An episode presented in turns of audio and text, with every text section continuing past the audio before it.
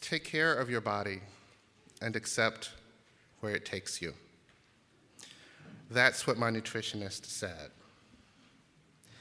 She had no idea what a profound and lasting impact those words would have on my life.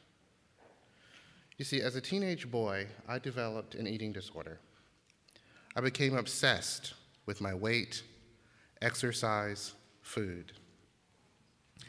This obsession would live with me into and throughout my adult life. Those words stunned me. Before then, I could not have imagined such an idea, let alone living it. I couldn't really do this, could I? My sophomore year of college, my father died, and the only way I knew to cope was by abusing my body through the use of excess food. Eating to sate the grief, the anxieties, the fears, all the while damaging and punishing my body.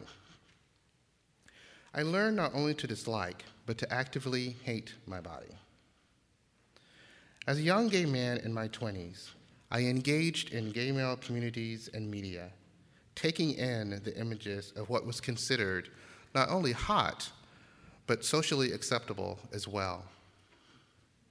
The ideal gay male body was supposed to be firm, lean, muscular, and white.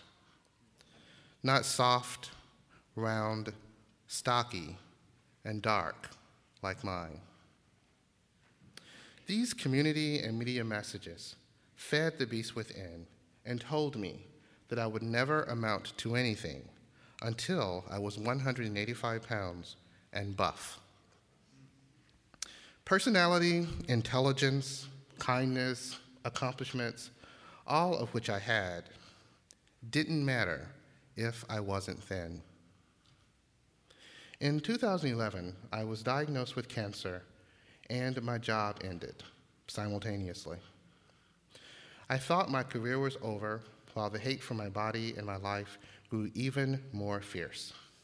I knew some way, somehow, something had to change.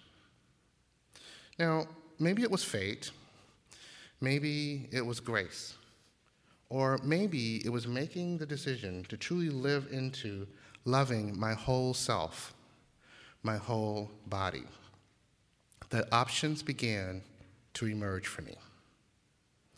I moved to the Twin Cities with my husband, and in a sense, began life anew, with a new job and a new commitment to love my body and to see where it took me.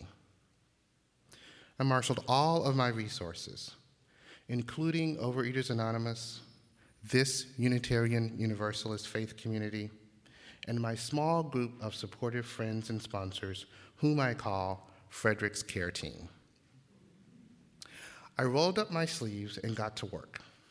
I was committed to exercise, good nutrition, proper rest, and being kind to my body and my spirit. My goal was not to be 185 pounds and buff. My goal was to be in the best health that I could be and to love my body no matter what. This has not been an easy journey for me, and I have done it amazingly imperfectly. It's been three years since I engaged in the kind of harmful, body abusing, which used to be my everyday chore. And just this past summer, the breakthrough happened. I realized that this body I'm in is fearfully and wonderfully made just as it is. And finally, that seed planted within me by my nutritionist so many years ago blossomed into a deep spiritual practice and way of being.